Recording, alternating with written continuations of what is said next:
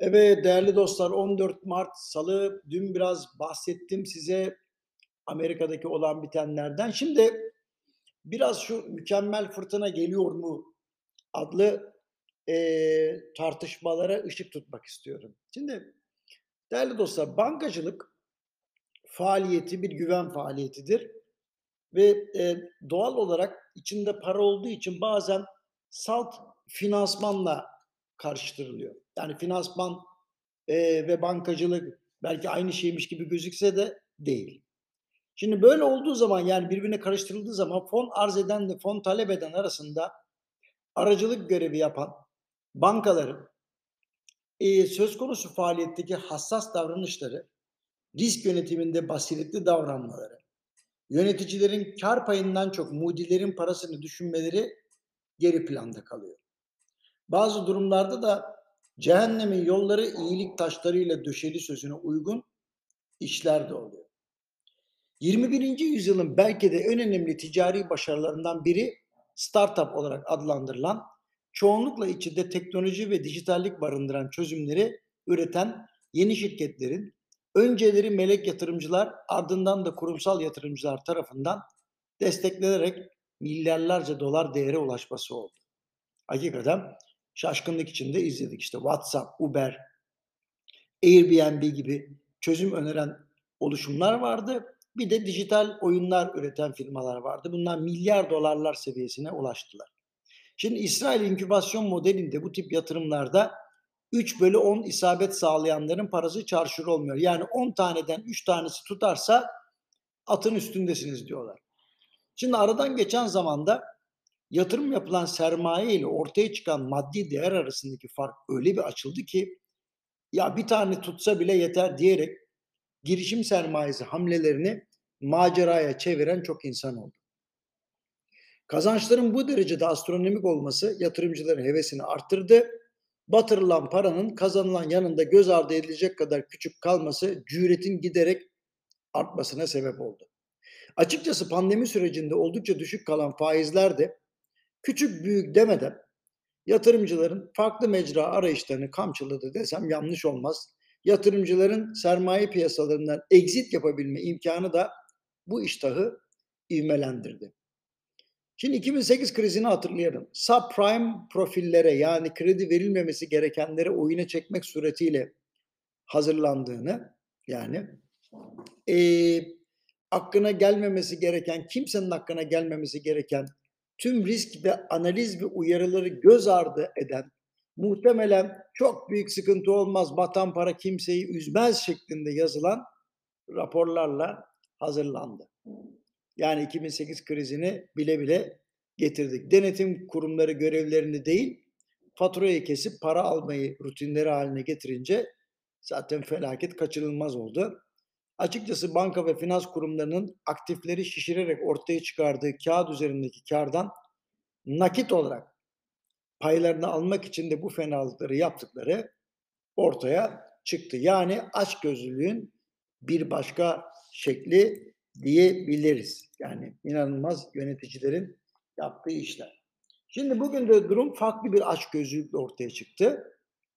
Ortaya salınmış fazla paranın düşük faiz sebebiyle gideceği yeri risk parametrelerine özen göstermeden belirleyenlerin belki de kendi zekalarına çok fazla güvenenlerin ortaya çıkardığı bir olumsuzlukla karşı karşıyayız. İşte kripto değerlerden startuplara kadar uzanan renkli dünyanın büyüsüyle bireyler ve kurumlardan emanet alınan paralar demin de belirttiğim macera tadındaki işlere yatırıldı. Ne de olsa raporlar risk ihtimalini düşük gösteriyorlar. Aynen 2008 olduğu gibi. Fakat bu seferki sıkıntı hem yatırım hem de yatırımcı ekosisteminde ciddi bir güven bunalımı oluşturabilir. Ee, yani şöyle diyeyim, sütten ağzı yanan e, yoğurdu üfleyerek yer misali yatırımcılar startup ekosistemine bir süre mesafeli durabilirler. Bu tip ekosistemler daimi para giriş çıkışı ile çalıştığı için kendisiyle beraber hareket eden para ve sermaye piyasalarındaki ahengi bozma ihtimali de tabii ki yüksek olacak. Şimdi herkesin atladığı bir gerçek var. Bir yandan Amerikan tahvillerinde faizlerin yükselmesi yani satışların olması, Diğer taraftan Amerikan özel sektör tahvil piyasasının sürekli risk altında olması, kripto değerlerin sert dalgalanması, enflasyonla mücadele anlamında alınan tedbirler üst üste geldi ve bir de banka batışları olunca uzun zamandır korkulan mükemmel fırtınanın gelişi hazırlandı gibi gözüküyor. Yani kimsenin parasını park edeceği, elle tutulur bir enstrüman ya da mecra bulamadı. Finansal bir krizden bahsediyoruz. İhtimal düşük olsa bile olmaz diyemem. Bu arada Rusların yaz aylarında Ukrayna'ya muhtemel saldırısı ve pandemide yeni dalga ihtimalinde unutmayalım. Tamam mı? Şimdi bu durumlarda insanlar bankalardaki paralarını çekmek için ne yaparlar? Sıraya girerler. İşte Amerikan e, herhalde kanallarında görüyorsunuz. Kaliforniya'da insanlar sıraya girmişler. Bankadan para çek, çekmek için ama daha önceki yazılarımda sürekli bahsettiğim gibi emisyon kredi yani emisyon kaydı para oranı sebebiyle zaten çekemezler. Yani şöyle diyeyim size basılmış parayla üretilmiş yani banka parası arasında dağlar kadar fark var. Dolayısıyla bunu çekemeyecekler. E, risk bulaşıcı hale gelmesin diye de para otoriteleri diyecek ki ya bir bankadan bir bankaya transfer sınırı geldi yapamazsınız edemezsiniz vesaire vesaire. Yani e, tüm bunları üst üste koyduğumuzda e, gerçekten sıkıntılı bir durum olacak. Likidite sıkıntısı sebebiyle de faizlerin hızlı bir şekilde yukarı doğru çıkmasını da beklememiz gerekiyor. Şimdi nakit paraya ulaşmak zor olunca çabuk paraya çevrilebilecek varlıkların değerinde yükseliş olur. Ama donuk varlıklar yani kolay kolay paraya çevrilemeyecek varlıklarda da maalesef fiyat düşüşleri, sert fiyat düşüşleri yaşanabilir. Bunun başında gayrimenkul geliyor. Onu söyleyeyim. Nakit paraya sahip olanları ummadıkları mal varlıklarına sahip olacakları bir dönem ortaya çıkabilir. Her krizde olduğu gibi nakit para ve mal varlığı oranında dengeyi koruyanlar kazanır. Tekrar bir servet transferi yaşanır. Herkes bunu beklesin. Ama şimdi hemen moralinizi bozmayın. Yani ben bunlar olacak demiyorum. Olursa ne olacak diyor. Yani şöyle diyeyim size pandemide başlayan ve e, bulunamadığı için yükselen otomobil fiyatları gibi fenomenler de yaşayabiliriz. Mesela abuk subuk şeylerin fiyatı rekor seviyeye ulaşabilir. Ha tabii rekor seviyeye ulaştığı için bir varlığı elinizden çıkarıp başka bir varlığa girmek istediğinizde sizi ciddi kararlar bekleyecek. Konjonktürel kazançlara sahip olunan e, ondan sonra sahip olan insanların tabii ki çok zeki olduğunu biliyoruz. Çünkü onlar fırsatları değerlendiriyorlar ama maalesef e, yani herkes bu tabii kabiliyette değil. O yüzden yatırımcı kendi başına karar verecek. Şimdi 2012 yılından beri bütün konferanslarda dilimde tüy bitti aynı şeyi söylüyorum. Bunlardan bir tanesi bir, aşırı yatırım yapmayın. Yani niye kaynakların tamamıyla yatırım enstrümanlarına giriyorsunuz? Her zaman bir kısım nakiti elde tutun. İkincisi, mal varlığını nadir bulunan modası geçmeyecek ve rahatça paraya çevrilebilecek kalemlerden yapın. Yani öyle gömmeyin parayı bir yere.